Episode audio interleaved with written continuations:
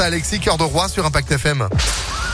Impact FM, le pronostic épique. Salut Phil, après le sacre d'Alpinista dans l'Arc de Triomphe hier, place à Dutro aujourd'hui dès 13h50, notre quintet plus à Enghien-les-Bains, 15 chevaux au départ dans le 5, Égine précieuse, grande favorite des ferrets des 4 pieds avec Alexandre Abrivard au sulky, c'est le cheval à battre dans cette course. Opposons-lui le 7, Fille du Chêne, bien connu des quintéistes, viendra ensuite le frère Abrivard qui pilote Espoir des Champs le 2, enfin de pareiller les numéros 1 et 9 assez réguliers dans l'ensemble. 5, 7, 2, As, 9 et 3 en cheval de complément aurait qu'à du fausser pieds nus et à racheter dans ce quintet.